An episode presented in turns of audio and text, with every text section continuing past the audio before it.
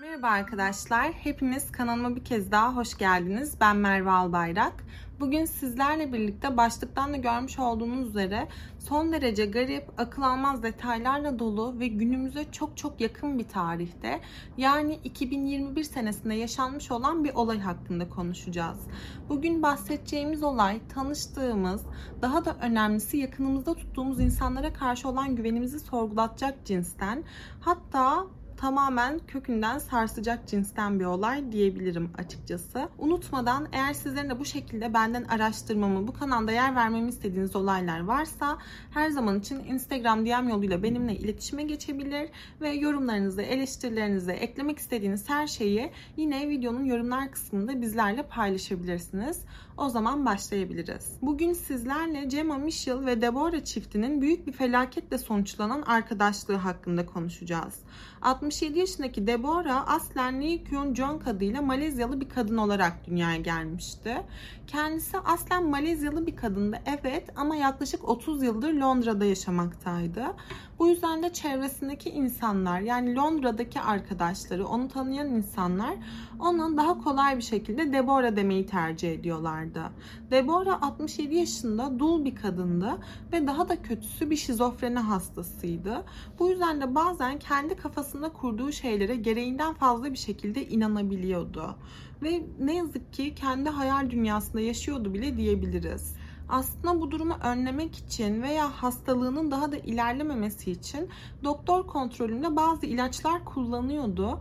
Ama yine de çevresindeki insanlar ve kendisi onun hayal dünyasında yaşamasına oldukça alışmış görünüyorlardı. Örneğin Deborah, Prens Charles ve Başbakan Boris Johnson ile oldukça yakın bir ilişkide olduğunu düşünüyordu. Hatta bu ikiliyle daha öncesinde YouTube kanalı üzerinden iletişime geçtiğine bile inanıyordu. Özellikle Prens Charles'a karşı büyük bir ilgisi vardı ve onunla daha öncesinde bir ilişki yaşadığını iddia ediyordu. Ve bazı akşamlar yemek masasına bu ikili için fazladan yemek tabağı bile koyuyordu. Ama dediğim gibi o kadar cana yakın, o kadar samimi bir kadındı ki insanlarla olan iletişimi o kadar candan bir haldeydi ki çevresindeki kimse onun bu halinden rahatsız olmuyordu. Tam tersine onun kendi hayal dünyasında yaşamasını tatlı bile buluyorlardı ve onun bu halleriyle sanki eğleniyor gibiydiler. Ama ne yazık ki şizofreni hastalığı gerçekten de hafife alınacak cinsten bir hastalık değildi ve kimse durumun ciddiyetini farkında bile değildi. Deborah uzun yıllardır belki kendi iç dünyasıyla başa çıkabilmek için, belki de bu dünyada bir anlam bulabilmek için, tutunacak bir şeyler bulabilmek için sık sık kiliseye giderdi ve kilise etkinliklerine de oldukça önem verirdi. İşte kiliseye gittiği günlerden birinde Gemma Mitchell adında genç bir kadınla tanışmıştı. Ama bu tanışıklığın her ikisi için de büyük bir felaketle sonuçlanacağından bir haberlerdi. Çünkü Gemma Mitchell'ın da oldukça zor bir hayatı olmuştu. Sürekli bir şeylerle mücadele etmek zorunda kalmıştı. Sürekli ayakta kalmak zorunda kalmıştı. Ve bu yüzden de iç dünyası Deborah'dan daha iyi bir durumda değildi. Gemma Mitchell 22 Temmuz 1984 tarihinde annesinin Birleşik Krallık Dışişleri Bakanlığı'ndaki işinden dolayı Avustralya'da dünyaya gelmişti. Fakat kendisi henüz küçük bir çocukken annesi ve babası boşandı ve kelimenin tam anlamıyla küçük kız kardeşiyle birlikte anne babasının ilişkisi arasında kala kalmıştı. İşte bu yüzdendir ki bu boşanma sonrasında Gemma ve kız kardeşi anneleriyle birlikte İngiltere'ye taşındılar. Fakat daha sonraki dönemde genç kadın sürekli olarak hayatı hakkında bir takım sorunlar yaşamaya başlamıştı. Yani sanki hiçbir şey yolunda gitmiyormuş gibi görünüyordu eğitim anlamında, iş kariyeri anlamında birazcık tökezlemiş bir haldeydi ve ne yapması gerektiğini bile bilemiyordu. Gemma Mitchell 2004 senesinde İnsan Bilimleri Fakültesinde eğitim görmeye başladı. Hatta burada insan işlevlerinin yapısal temeli adlı bir kurs bile alıyordu. Ve bu kurs hakkında o kadar büyük bir ilgisi ve yeteneği vardı ki bu durum öğretmenlerinin bile dikkatini çekmiş bir haldeydi. Kursun temel amacı insan bölümlerini, işlevlerini ve anatomisini göstermekti. Ve işin garip kısmı şu ki genç kadın bu konuyla ilgili öyle bir başarı gösterdi ki anatomik mükemmellik için Hamilton ödülüne layık görüldü ve birinci sınıf onur derecesiyle mezun oldu. Hatta daha sonrasında Avustralya'da osteopati alanında bir iş yeri bile açmıştı. Fakat ne yazık ki bu iş yeri çok da dikiş tutturamadı ve çok geçmeden genç kadın yenilgiyi kabul ederek iş yerini kapatıp annesi ve kız kardeşinin birlikte yaşadığı eve geri dönmek zorunda kaldı. Yani 2015 senesinde annesinin yanına İngiltere'ye taşınmıştı. Fakat bu durum onu çok da iyi etkilememişti. Çünkü hem annesi hem de kız kardeş tarafından işe yaramaz bir halde görüldüğünü düşünmeye başlamıştı. İşte bu yüzden o da çareyi kiliseye gitmekte buldu. Yani eğer kiliseye giderse belki iç dünyasını iyileştirebilirdi. Belki bu durum kendisine iyi gelebilirdi. Fakat bu kilisede yolu hiç beklenmedik bir şekilde Deborah ile kesişti. Ve resmen 2020 senesinde Gemma ve Deborah çiftinin arkadaşlığı başlamış bulundu. Gemma gerçekten karşısındaki insana nasıl yaklaşabileceğini çok çok iyi biliyordu. Karşısındaki kişinin zafiyetlerini nasıl kullanabilirdi, onunla kolay yoldan nasıl samimiyet kurabilirdi. Bunları gerçekten çok iyi tartıp ölçüp biçebiliyordu. Ve Deborah'ya baktığında karşısında sadece yalnız ve anlaşılmayı bekleyen bir kadın olduğunu da çok iyi görebiliyordu. İşte bu yüzden sık sık Deborah'yı onu çok iyi anladığından bahsediyordu. Onu diğer insanların kendisi kadar iyi anlayamayacağını iddia ediyordu. Ve Deborah'ın anlattığı her şeye inanmış gibi görünmeyi tercih ediyordu. Hatta zaman zaman Deborah'ya onun aslında hasta olmadığını, bu ilaçları kullanmasına gerek bile olmadığını söylüyordu. Ve eğer Deborah da isterse kendisinin onu iyileştirebileceğini söylüyordu. Deborah bile bir süre sonra gerçekten bu genç kadının kendisine şifa verebileceğini düşünmeye başlamıştı. Çünkü onun kendisine gerçekten yürekten, kalben bir şekilde inandığını düşünüyordu. Dahası bu ikili arasında felakete doğru sürüklenen bu arkadaşlar kimse dur diyemez bir haldeydi. Çünkü Gemma kendisine gerçekten çok iyi bir hedef seçmişti. Deborah yapayalnız bir kadındı ve yıllardır yalnızlığa alışmıştı. Çevresindeki kimse evet herkes onu seviyor olabilirdi. Ona ilgi gösteriyor olabilirlerdi ama kimse onun sorumluluğunu almak istemez bir haldeydi. Ve bu yüzden gerçek anlamda yakınında kimse yoktu. Bu yüzden de Deborah Gemma tarafından ustaca bir şekilde manipüle edilirken kimse bu gidişata dur diyemedi. Bu dönemlerde Gemma ailesiyle birlikte yani annesi ve kız kardeşiyle birlikte yaşadığı eve bir tadilatta bulunmak istemişti. Ailesinin iddialarına göre eve bir kat daha çıkmak istiyorlardı ve evin yıkılan dökülen taraflarını da onarmak istiyorlardı. Böylelikle evi yarı zamanlı olarak yani evin bazı bölümlerini yarı zamanlı olarak kiralayabilirlerdi ve bundan bir gelir elde edebilirlerdi. Zaten bu ev yaklaşık 4 milyon dolar değerindeydi ve nesillerdir kendilerine aitti ama sadece birazcık bakım gerektiriyordu. Ama tabii ki bu işle ilgilenen taraf Cema olduğu için bu durumda ne yazık ki kötü sonuçlandı. Çünkü bu eve çağırdığı, bu işe emanet ettiği inşaat ustası tarafından yaklaşık 230 bin sterlin kadar dolandırılmıştı. Ve genç kadın bu durumu toparlayabilmek için yani evin tadilatını bir şekilde bitirebilmek için ilk durak olarak Deborah'yı seçti ve Deborah'dan yaklaşık 200 bin sterlin kadar borç para istedi. Ve Deborah tabii ki de bu teklifi hemen kabul etmişti. Çünkü bu genç kadında gerçekten kendisine iyi gelen bir şeyler vardı. Gerçekten onu kendisine yakın bir arkadaş olarak görüyordu. Ve bu yüzden de o evinin tadilatını tamamlayabilsin diye ona 200 bin sterlin vermeyi kabul etmişti. Fakat 10 Haziran tarihine geldiğimizde Deborah hiç beklenmedik bir şekilde birdenbire ortadan kayboldu. Onun ortadan kaybolduğunu ilk olarak kiracısı fark etmişti. Çünkü Deborah öyle birdenbire ortadan kaybolan, gözlerden uzaklaşan bir kadın değildi. Tam tersine evinin camları, perdeleri her zaman açık olurdu. Ama 10 Haziran tarihine geldiğimizde onun yaşadığı ev birdenbire büyük bir sessizliğe büründü ve bu durum tabii ki başta kiracısı olmak üzere çevresindeki insanların dikkatini çekmeye başlamıştı. 11 Haziran 2021 tarihine geldiğimizde ise kiracısı Deborah hakkında yetkililere bir kayıp ilanında bulundu. Ve tabii ki yetkililer anında 67 yaşındaki yalnız başına yaşamakta olan bu kadının çevresindeki herkesi sorgulamaya başladılar. Cema yetkililer tarafından sorgulandığında ise en işe yarar bilgiyi o vermiş gibi görünüyordu. Kendisinin Deborah ile birkaç gün önce iletişim halinde olduğunu ve zavallı kadının kafasının gerçekten çok dağınık bir halde olduğunu, hatta depresyondaymış gibi göründüğünü iddia etmişti ve bu yüzden de onun uzun bir süredir Malezya'ya bir ziyarette bulunmak istediğini söylüyordu. Ama bu durum yetkililer tarafından gerçekten çok şüpheli karşılanmıştı. Çünkü 67 yaşındaki bir kadın tek başına yalnız bir şekilde neden böylesine bir tatile gitmek isterdi ve bu durumdan yeni tanışmış olduğu Cema haricinde neden kimseye bahsetmemişti?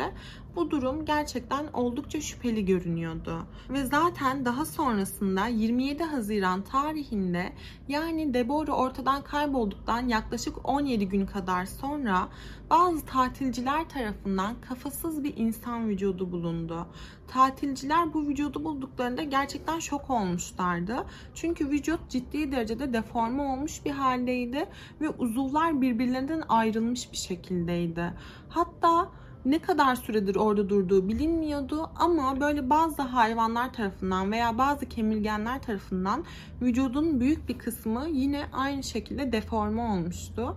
Ve dediğim gibi beden ve kafa tamamen bambaşka yerlerdeydiler. Yetkililer ilk başta şunu düşündü. Belki de Deborah şizofreni hastası bir kadın olduğu için tek başına bir şekilde geziye çıkmıştı. Belki de gerçekten yakın arkadaşı Cema'nın iddia ettiği gibi birazcık her şeyden uzaklaşmak istemişti ve gezinti esnasında kaybolmuş olabilirdi. Daha sonrasında da hayatını kaybettikten sonra yırtıcı hayvanlar tarafından bu hale getirilmiş olabilirdi. Fakat işin aslı bambaşkaydı. Zaten daha sonrasında vücuda ait kafa da yine aynı bölgede birkaç metre uzaklıkta yetkililer tarafından bulunmuştu. Evet, otopsi sonuçlarına göre bu vücut Deborah'a aitti. Fakat nefessiz bırakılarak hayatını kaybetmişti. Hatta uzuvlar da bir kemirgenin dişleri tarafından birbirinden ayrılmış ve sürüklenmiş gibi görünmüyordu. Tam tersine kesici bir alet kullanılmıştı. Yani bu da demek oluyordu ki tüm bunları 67 yaşındaki kadına yapan birileri vardı. Yetkililer Deborah'nın evinin çevresindeki güvenlik kayıtlarını incelemeye başladıklarında gerçekten çok garip bir detay fark ettiler. Bu güvenlik kayıtlarında göze çarpan isim tabii ki Gemma Mitchell'dan başkası değildi. Kendisi 11 Haziran tarihinde Deborah'ın evinin çevresindeki güvenlik kameralarına yakalanmıştı ve yanında büyük mavi bir valiz taşımaktaydı. Hatta Deborah'ın evine saat 8.00 sularında girmişti ve 13'ü 13 geçe evden ayrılmaktaydı. Yani bunca saat boyunca evin içerisinde ne yaptığını kimse bilmiyordu. Fakat yanından ayrılırken yanında yine aynı büyük boy valiz ve küçük bir el çantası vardı. Ve bir önceki kayıtlara göre yani eve girmeden önceki kayıtlara göre valizi gerçekten çok zor bir şekilde sürüklüyordu. Yani bu da demek oluyordu ki valiz eve girdiği esnada boştu fakat evden çıktığı esnada ağzına kadar doluydu ve oldukça ağır bir haldeydi. Ve Cemma valizi çekmekte bu kadar zorlanıyormuş gibi göründüğü halde valizle birlikte bir taksi buluncaya dek yaklaşık 40 dakika boyunca yürüdü. 40 dakikalık bir yürüyüşten sonrasında ise bir taksi çevirmişti. Hatta çevirdiği taksinin şoförü onun valizi bagaja yüklemesine bile yardım etmişti.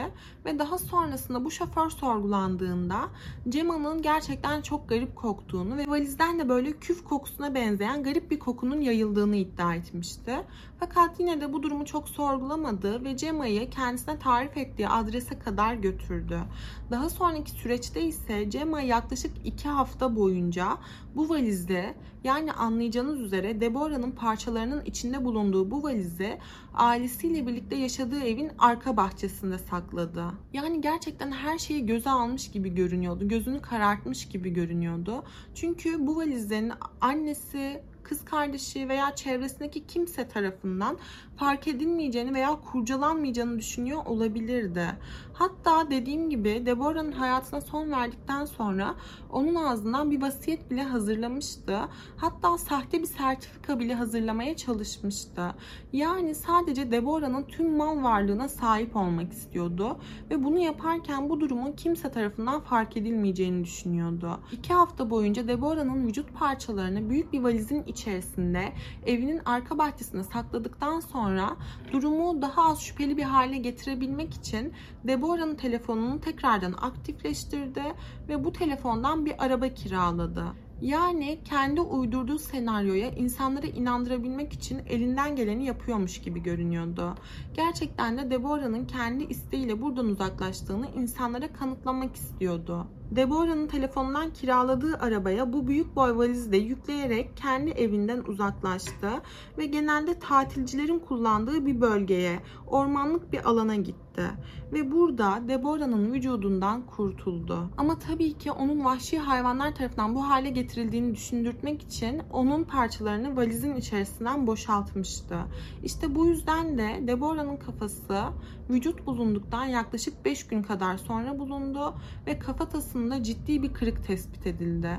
Yani Cema onu etkisiz bir hale getirebilmek için ya onun kafasına sert bir cisimle vurmuştu ya da onun kafasını doğrudan duvara veya yere çarptırmıştı. Ve zavallı kadın tamamen hareketsiz kaldığında ise onu dikkat çekmeden bu evden çıkartabilmek için parçalara ayırmıştı. Cemma Deborah'ın parçalarından kurtulduktan sonrasında ise onun kiracısına bir mesaj attı. İyi olduğunu söylüyordu, hayatta olduğunu söylüyordu. Ama tüm bunlar tabii ki de bir göz boyamadan ibaretti. Ve en nihayetinde tüm bunların ortaya çıkmasıyla birlikte 6 Temmuz 2021 tarihinde Cemma Mitchell tutuklandı. Fakat tutuklandığı andan itibaren yetkililerle hiçbir zaman işbirliği yapmadı, suçu üstlenmiyordu, iddiaları kabul etmiyordu ve kendisinin tamamen suçsuz olduğunu iddia ediyordu. Ama güvenlik kayıtları da başta olmak üzere tüm oklar Cemma Mitchell'ı göstermekteydi.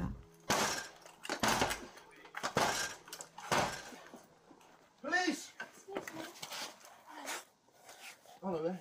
Hello, how are you? Yeah, good. Um, it was answer. Sorry, what's your name? Sorry, we were asleep. Are you Gemma? Yeah, I am. Okay, Gemma. Just could you hold a second?